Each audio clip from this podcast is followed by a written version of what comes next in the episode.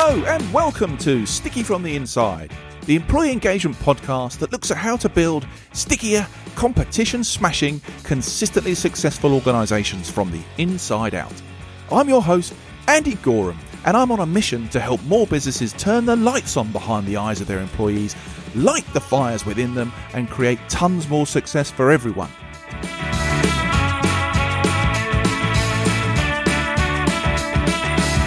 This podcast is for all those who believe that's something worth going after and would like a little help and guidance in achieving that.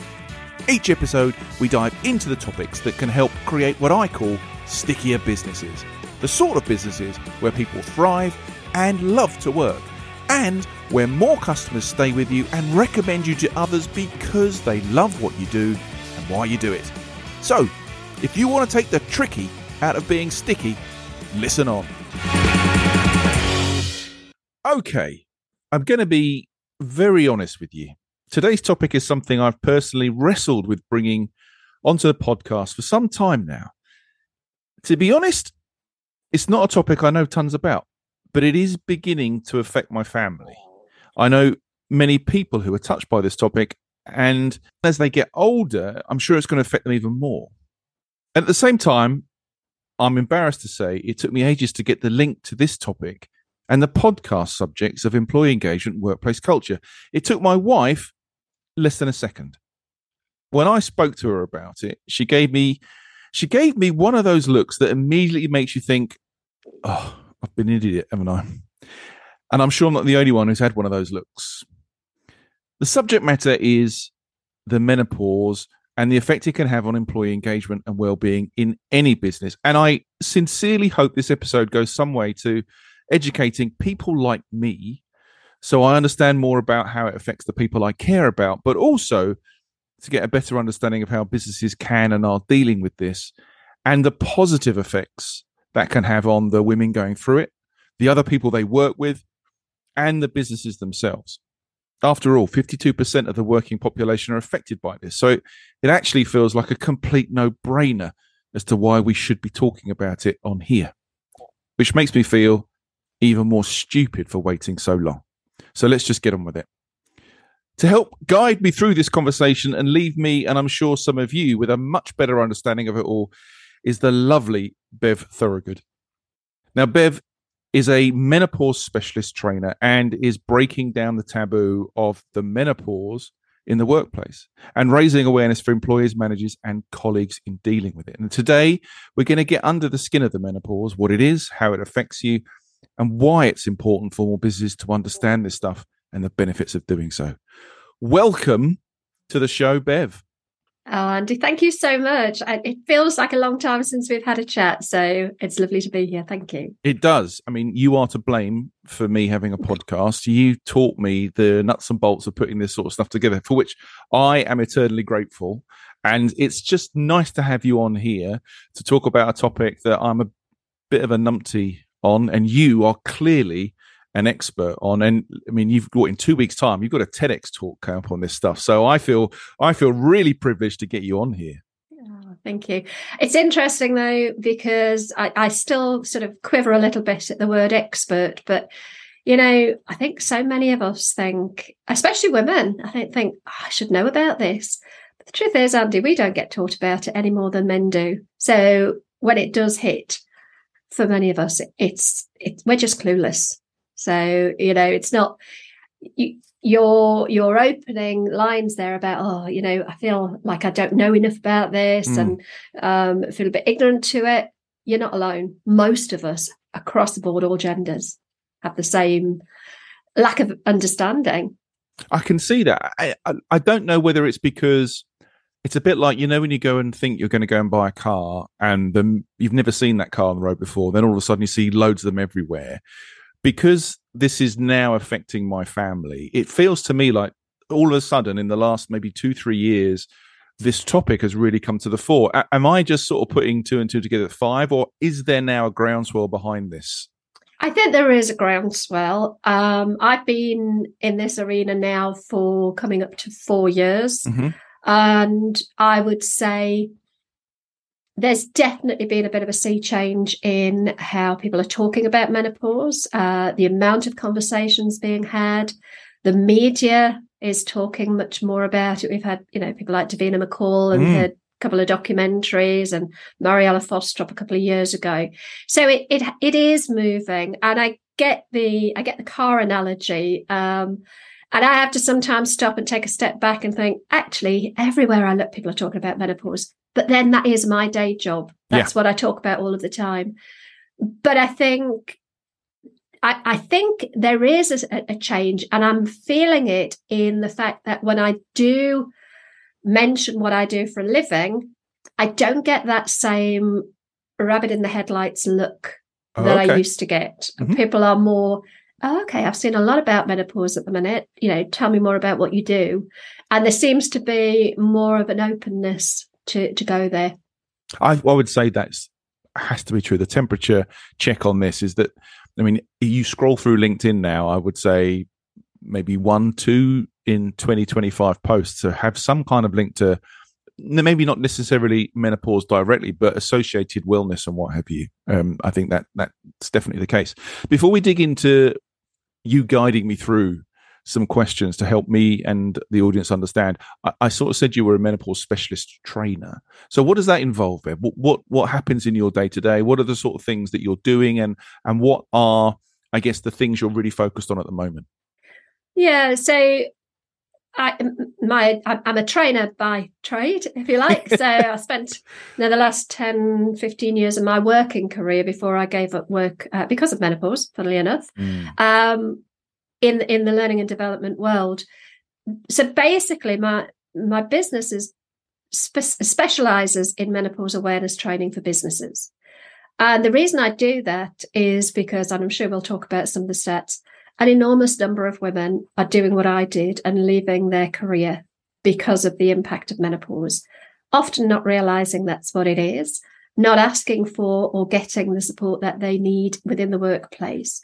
So I guess my raison d'etre, if you like, that the core reason why I do what I do is to raise awareness. Because without awareness and understanding of the problem, if you don't know there's a problem, you can't fix it. Right. Um, and I think a lot of the the time, it's not that businesses are particularly bad at supporting people through menopause. It's just not something that's ever come up before.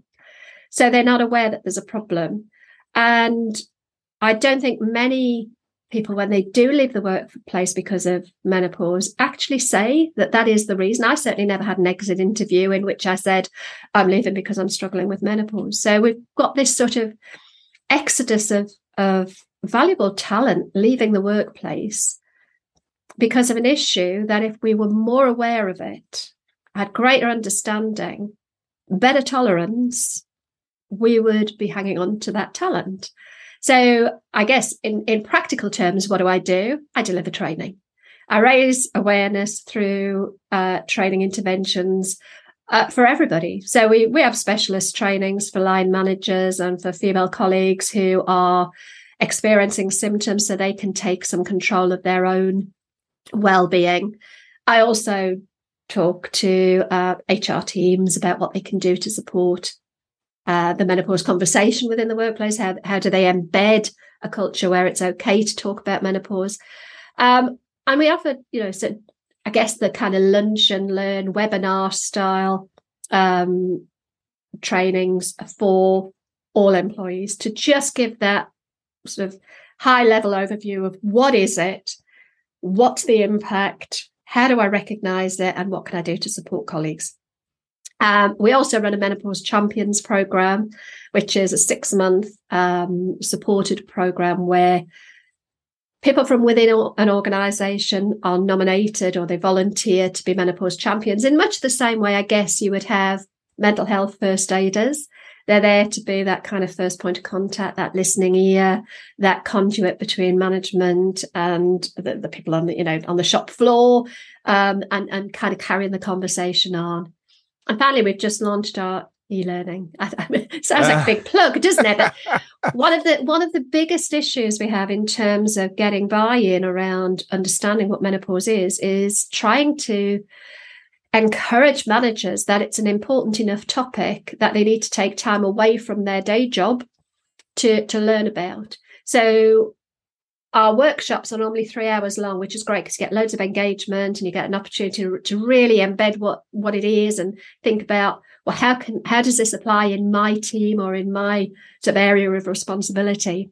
But we did recognise that three hours is a big chunk. Hmm. So we've we've just launched. Uh, we we've worked with uh, the the L and D team at Channel Four to create this e-learning module, which is just thirty minutes on demand. You can kind of sneakily go and do it, and nobody needs to know you're doing a menopause training. And we've kind of condensed the information that they need into that. So training is the the, the short answer to your original question. what do we do? We train. I mean, that's why it's great to have you on here because this is a topic you don't have a problem talking about. And yeah. there's more to it than just delivering training, I know.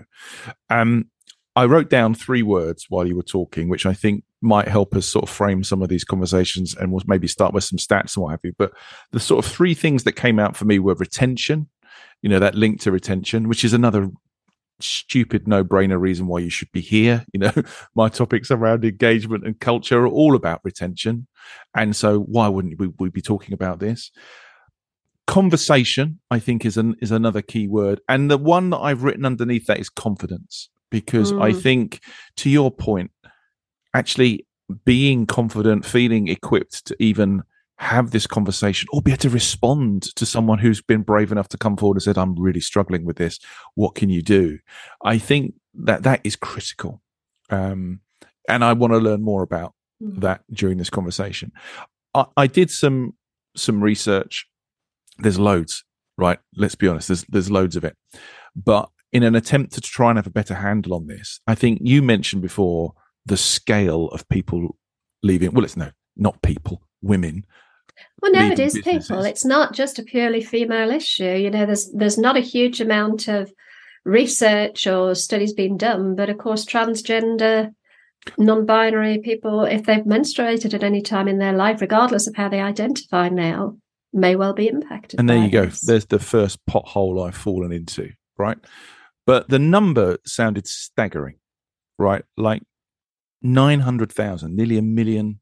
Of, of, is, is, that does that sound right? Have, have left work because yeah, of menopause? Is I, I struggle a little bit with the stats yeah. around how many people are leaving the workplace because how do you quantify that? Mm. I hmm. left my job. I look back now. I realize menopause was a major factor. But you never reported it, but such. I didn't report it. No, and I would say the vast majority of people that do leave their place of work because of the menopause probably didn't report it either. Mm.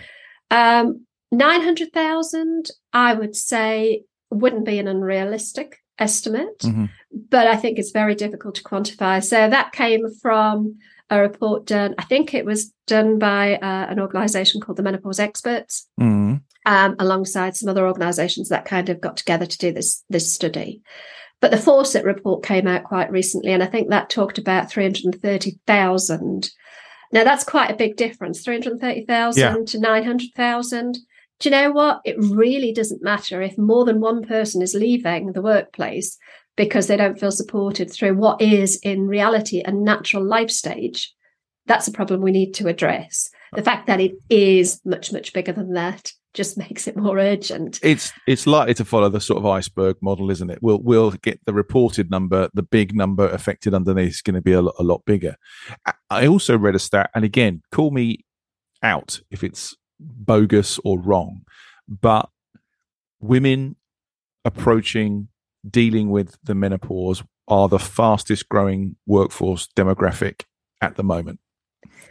Yeah, yeah, so I think there's something like 4.4 million women over the age of 50 in the workplace. Uh, we are a growing um, sector of the workforce. Now, menopause doesn't just happen to women in their 50s. Um, and I think that's that's one of the key areas that we try and break down some of the, the misconceptions around this. Menopause is not a middle-aged woman's issue. It's a female issue. Let me just backtrack on that as I've just contradicted myself. In the main, in the main, it's a it's a, a woman's issue, but it doesn't just affect women of a certain age. However, about ninety five percent of those who reach menopause will be between forty five and fifty five, and we know that women over fifty are the fastest growing sector of the workforce and are likely to continue working until they're probably 67 to retirement age, if not beyond. You know, why? We're, we're we are an aging population, but we're actually we're, we're aging to the point where we want to continue adding value to the world for longer. So it could be much later than that. So we are going to see more and more women working through their menopause transition and beyond it. And it's a bump, there are a few bumps in the road, shall we say, in that menopause transition, which can be sort of 5, 10, 15, maybe even 20 years long. So it's quite a significant bump in the road. But if you consider that we we've got people who are maybe coming into the working um, to the workforce, what, 18, 19, Yeah, yeah. working right through until they're 68, 70. It's not that big a transition in the minute, in the middle, in the minute. Don't know where that came from. in the middle. Um, so if we if we can support women to be able to continue to add value to the workplace. It just makes sense. It makes economic sense. It makes social sense. It makes every kind of sense not to lose those women when, you know, most people are at kind of the, I don't want to say the peak of their career in their 40s and 50s, because I think that suggests that it's all downhill after that. And I don't believe that's the case. But we've probably had 25, maybe 30 years of skills, knowledge, experience building and we've got this point in time where we're really ready to to bring that that that those skills and, and experience to the table and we're not recognizing this bump in the road See, I think that's really important because that is a material loss to a business when you think of the skills, knowledge, experience that that individual has built up at, at that point. Again, I read somewhere that on an average salary of 30 grand, say, losing that woman at that point to menopause or or other things likely costs about 25 grand to replace in terms of experience training getting someone up to speed all of that kind of catch Yeah. up right well i've heard a different stat so i've heard um, it costs on average 213% of a person's salary Well, they, i mean uh, to be able to replace them. And again, what is it they say? There's lies, damn lies, and statistics. So we never know whether they're right or not. But it's There's an going to be impact. costly. It's going to be costly. Recruitment is costly. Yeah, and, and I think the point being at this life stage and in general in someone's career point, mid forties, fifties, there's a lot to replace. It's not like a new starter who's only just sort of like getting their feet wet um, at work, right? This is somebody who's built up a great deal of experience, and you you might be able to replace that, but it's going to come at a cost. It's it's going to come at a cost. I think that's kind of the point here. I wonder whether we can just maybe look at some basics for us, right? So, there's I guess there's two things I would like to try and try and understand and cover. How women are mainly affected. What are the sort of main uh, ways it would manifest itself, and particularly how that affects people at work, and then whether within that, Bev, you can kind of like bust some preconceptions. You've already started today some of the biggest preconceptions that people will have around its prevalence and its effect on the workforce. Yeah, absolutely. So I think to, to kind of go to basics, we have to start with well, what is it? Yeah, quite. You know, what is it? So menopause itself is just one day. It's the the day to 12 consecutive period free months from the date of a woman's last period. Right. It's a diagnostic line in the sand that says this woman has now reached menopause. She Mhm. can't have babies anymore. She's not producing any eggs. Let's stop her periods. Mhm. Um, oh, if it were only one day. that, that is the di- kind of diagnostic line in the sand, which for many women is actually really quite difficult to to know. Yeah. you know, there's lots of factors that can disguise that day. Um, anything sort of from that day of menopause onwards until a woman dies, she's postmenopausal. Mhm. Uh, before that, she's premenopausal. So a normal reproductive year, she's premenopausal. What we're really talking about when we're talking about menopause in the workplace is perimenopause, and it's the time leading up to, and for some women, a few years post menopause when they're likely to be symptomatic. Yeah. And the, the symptoms are caused by fluctuating hormones. So if you think about our hormones as the kind of the chemical messengers that keep all of our bodily functions working as they should, When we enter perimenopause, some of them get a bit wonky. Yeah. Um, that's a technical medical term. sounds like very Uh, scientific. yeah. So the three, I mean, there are lots of hormones at play, but the three key hormones that affect women in perimenopause are estrogen, which we would expect, progesterone, hmm but also testosterone. So, And this is we the interesting point, isn't it? I think this is not known by lots of people. yeah, we tend to think of them as male have testosterone, women have estrogen. We all have all of them in different relatives relative amounts. But when women enter perimenopause and their ovaries start to release eggs more sporadically as they head towards menopause, they get a bit wonky. My hands going up and down because it's kind of like you know it's like a um, a sine wave, if you like, of, of our hormones fluctuating. So some days they'll be high, some days they'll be low. When they're high, we feel great. When they're on a low, we feel crap. I don't know how else to put it. Um, and this can last, you know, anywhere from sort of four right up to 10 years before somebody reaches menopause. So the average age in the UK, if you believe in averages, for a woman to reach menopause is 51. I want to throw that number out the window because it there are so many variables. But in general, women will get there between 45 and 55. But about one in a hundred go through it under the age of 40, and about one in a thousand under the age of uh, 30. So it's definitely not an age thing. No. So when you were talking about misconceptions, you know, the idea that it's an older woman's issue is it's it's bunkum. Yeah. You know, it can and, and most women will start to feel the impact of perimenopause somewhere in their sort of early to mid 40s. And it kind of ramps up as they get closer to, to 50s. In terms of what that how that manifests, Mm. there's no one size fits all. You can't say women in perimenopause will experience this or will look like this. There are more than 40 symptoms related to menopause. So it's very hard to say this is what it will look like. What we do know, though, is that there are certain patterns of symptoms that seem to cause the most distress for a lot of women. Hot flushes is the obvious one. We Mhm. tend to associate hot flushes with um, with menopause and mood swings, and you know that sort of emotional roller coaster. But I think that what I've started to realize over the last six years since I've been going through this is that actually it's the cognitive and the psychological symptoms that cause the most distress. Brain fog. Our brains rely an awful lot on estrogen. It's a neurotransmitter. It modulates other hormones that are going on in the brain, such as dopamine.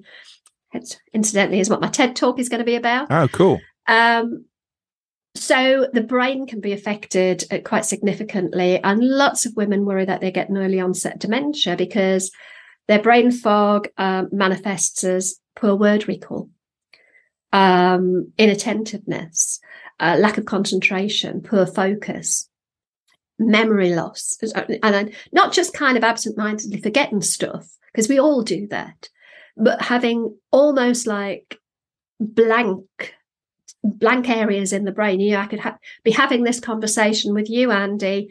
Two hours time, Mm. somebody will say, "Oh, so you had a chat with Andy?" Mm. I go, "Did I? Yeah. What did we talk about?" And I won't remember now. Can you imagine in the workplace Wow. how I- devastating that would be? it'd be awful, wouldn't it? I mean, the and these are some of the symptoms that have been the ones that have triggered in me far more interest than I would have maybe had before. With with, with Heather, my, my my wife, that the brain fog has it's been a worry. Yeah. For her. Because we can both I mean, I don't have the greatest memory in the world anyway, but we could both be sitting there thinking about words that we can't remember. Or we can have had a conversation about what each other's doing and then moments later, well, we never had that conversation And, almost. and the thing is, Andy, if you're if you know that you've always been like that, you've always had a bit of a oh, Yeah. I've never had a good memory. That actually, then you've learned to live with it, and it's just who part of who you are. If you've always felt like your brain was really sharp, like you had a you know, your memory was always on point, that you never had, you know, anxiety around some simple things like getting in the car and driving down a motorway. hmm Um, and all of a sudden, you're seeing changes and you don't know why they're happening. That's when it becomes problematic. That's unnerving, it? it, massively. You Yeah. know, so many women tell me, and I, I get this myself uh, from my own experience. You think, am I getting early onset dementia? Mm, mm. What's going on here? I should be able to remember this sort of stuff. I should, I can't, you know, I'm always, I've always been able to juggle loads of tasks at once and stay on top of everything. And I could go into meetings and I'd have everything I needed in my head. And now I'm making notes on notes on notes because I'm really worried I'm going to forget something and you're second guessing every decision you make. Mm-hmm, mm-hmm. Imagine what that does to your self confidence, yeah. your self esteem. And it's those psychological and cognitive that that kind of collision that happens when the cognition starts to get disrupted erodes confidence, self esteem. Imposter syndrome comes up quite regularly. And I know I, am not sure I particularly like the, the, the, the, words imposter syndrome. I think it kind of gives it the wrong um, meaning, but self doubt. You start to second guess and self doubt yourself. And when you do that, you withdraw, right? You, you yeah. in yourself, you withdraw. Now, in a in a work environment, to see somebody who was all over it, snappy, and seemed really engaged and on it, to then see them withdraw without having any thought about what we're talking about today, you can wrongly get the impression, well, they've checked out. They're not. They're not really with us anymore. Not they're, engaged. They're not yeah. engaged. They're mm. not performing. Mm, got got to keep an eye on on that person. I think um, there's another element to this as well, especially when you've got younger people within the organisation, and there's and I'm so guilty of this. I look back to my younger days seeing some of the older women that I worked with and thinking, oh, she's a bit doolally. What's right. the matter with her? You know, maybe she should retire. You know, she's obviously lost the plot. And I, I to my shame, I think I was guilty of that. And I get it. But had I been better educated, had I understood that actually she's not past it, she's just having a few wobbles because of hormonal changes. And I think actually the younger generation coming through now are much more clued up to mental health and all of the other bits that go with it. So it wouldn't be difficult to educate them. I, I, think they're ready for. I mean, the conversations I have around the dinner table with my 18 and 16 year old are way, way deeper and more philosophical and more aware of so many more things than I was mm-hmm. at, at that yeah. age. So I think you're right. I think they're they're ready for this stuff. They'll take it on. There, there's a there's a greater thirst for that awareness. I think in in that sort of generation. I so, so. Yeah, well, that would be a nice, hopeful thing to have in our mind, wouldn't it? Mm-hmm.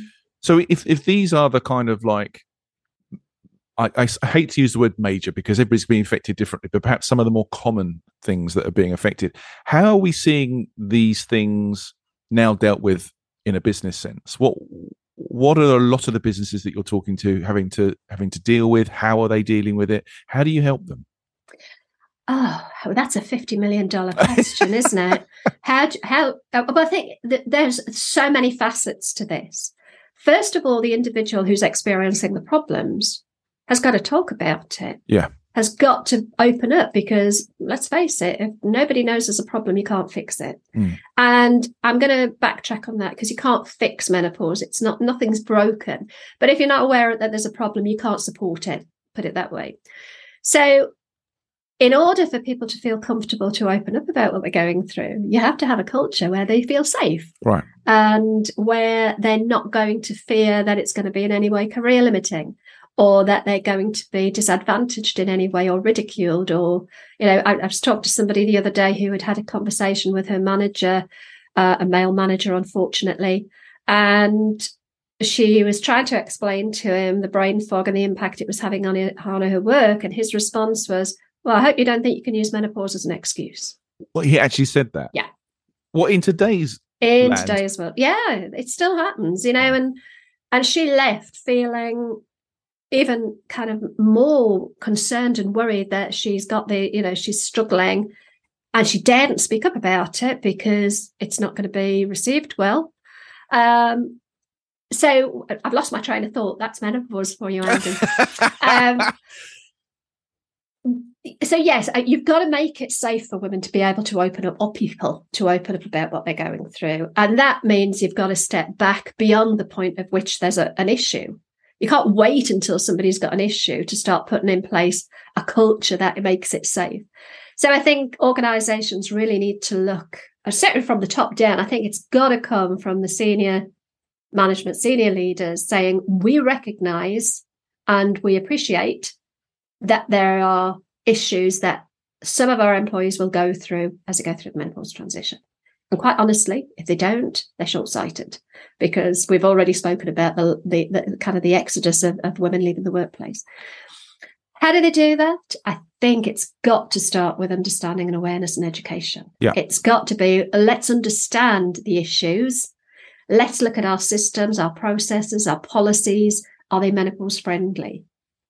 I'm actually not a huge I was going to say not a huge fan of policy. There's definitely a place for a menopause policy, but I don't think it has to start there. In fact, I would say it definitely shouldn't start there. I think you can look at your existing policies, absence management, performance management, ED&I, look at all of those, your well-being strategy. Is it menopause friendly? Look at those policies through the lens of menopause symptoms. I was just going to say, without wanting to sound like a complete idiot, when you say menopause friendly, what is it that you really mean by that? I suppose that's a really good question. I suppose I mean creating an environment where somebody who is experiencing menopause related symptoms can get the support and the help that they need. Right. Um, without having to jump through hoops, without having to face the embarrassment of saying, I've got this problem. Yeah. Um, where where it's just an a normal conversation. Look, I've broken my ankle.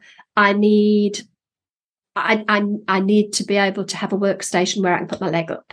We wouldn't think twice. We need to be able to have an, a, an environment where it's safe to be able to say, I'm struggling with menopause symptoms. These are the, this is the support that I need. And in reality, most of that support is fairly easy mm. to, to um, put in place.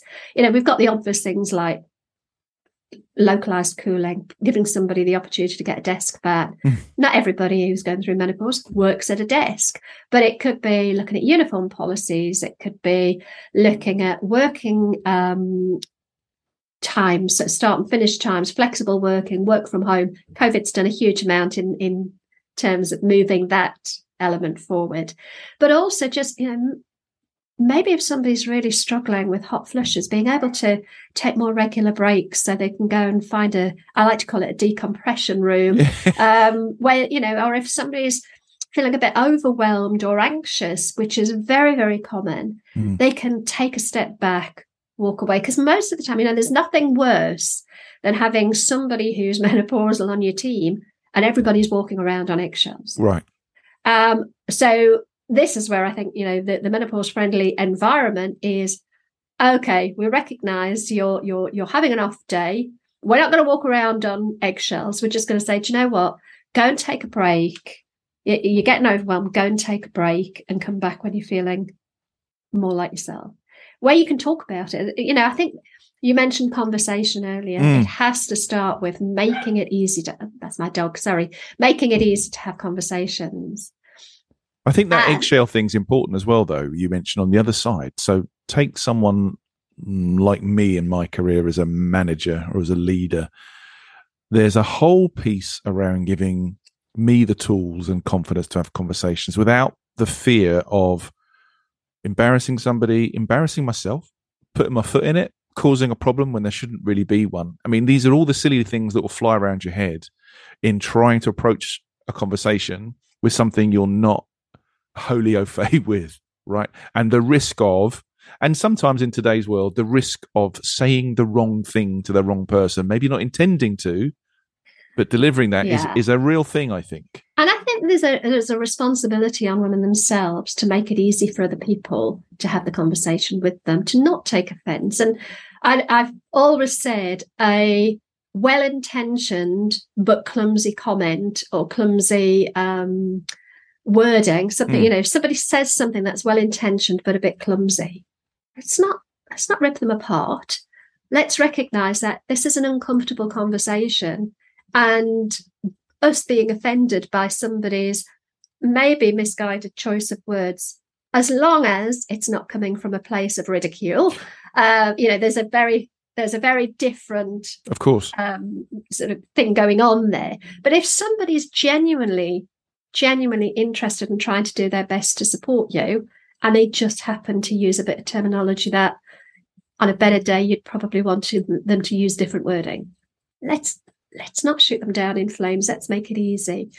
Um, but I think we have got you know, we've got an awful lot to unpick and unravel and kind of reverse the the whole I don't remember the Les Dawson when he's dressed as a you know Ada. I can't remember yeah so hooking up the boobs and and you know that that stereotypical middle aged woman menopausal woman we've got to we've got to unpick that and get away from, and i think that's where the offense is often taken mm. is that you know you're implying i'm old you're implying i'm past it we've got to kind of as women have to get over that but also we've got to recognize that there's a whole load of societal stuff that's already built up that we've kind of got to unpick as well i totally agree with that but i, I think you know i would always want to advocate and stand on a soapbox for a human leadership style nowadays. I just think that is befitting of the people who go to work,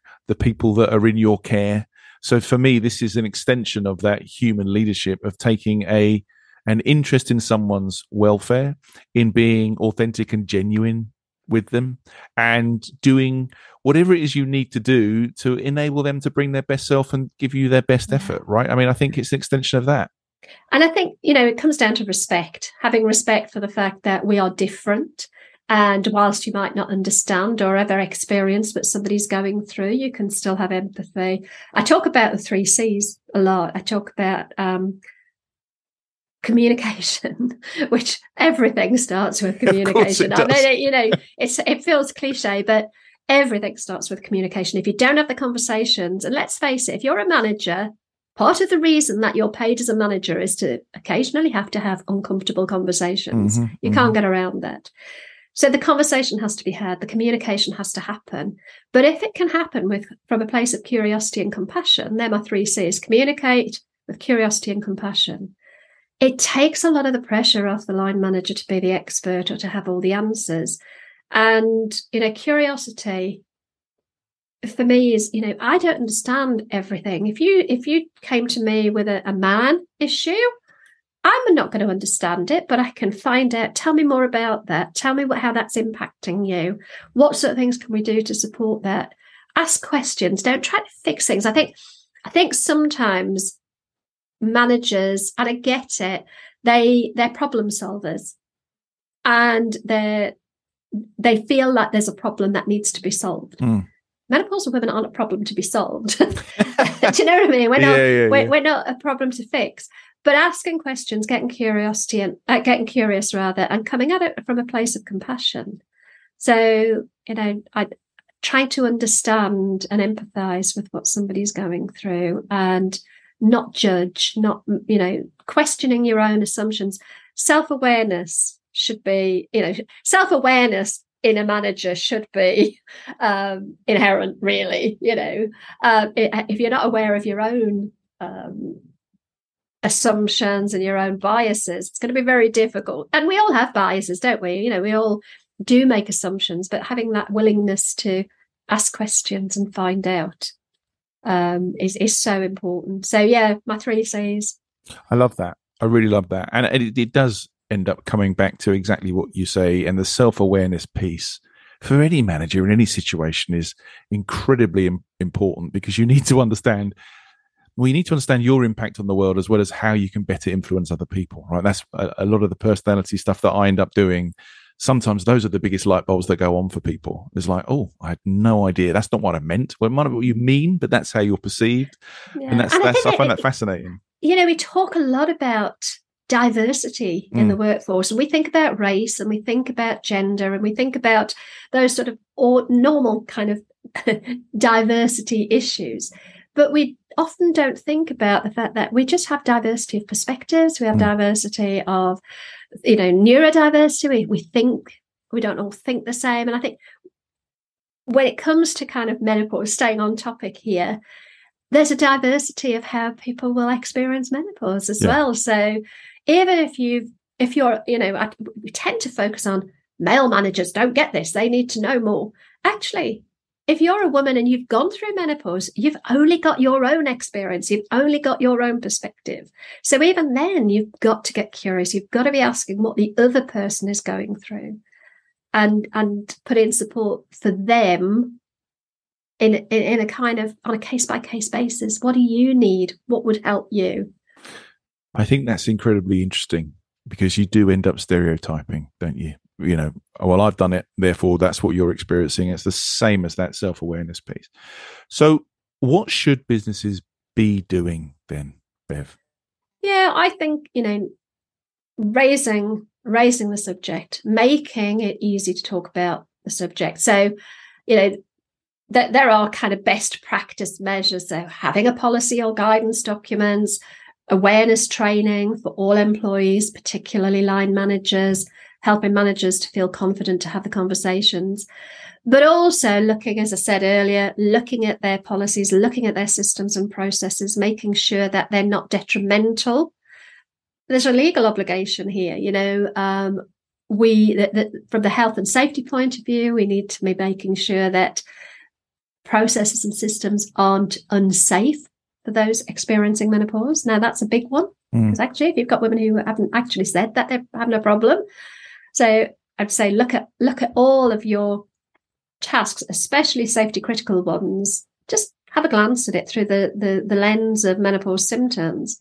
If you and, and most of them won't be just menopause. You know, if you've got somebody who's I don't know using a piece of machinery or driving a vehicle where there's a safety implication and you've got somebody who's had a really, really bad night's sleep, mm. night sweats, wake five times in the night, absolutely exhausted, they come into work, you'd make an assessment of that person um, and, and, their safety to, to go and handle that bit of machinery or that vehicle. That's not just menopause. You get, you know, get a man who's just had a brand new baby. He's probably going to have similar issues. So I think it's just looking, understanding the symptoms and looking at processes and systems and tasks through the lens of menopause and not do it, not make it a tick box exercise. I think come back to your original question, what can businesses do? There's an awful lot of, oh, let's do a lunch and learn. Let's put a webinar on. Okay, we've done that. We've done menopause. No. Well done. And we've got World Menopause Day coming up on the 18th of October, and lots and lots of organizations will be raising awareness of menopause on that day. And that's brilliant. I'm absolutely not suggesting that that shouldn't happen. But women aren't menopausal for one day a year. No.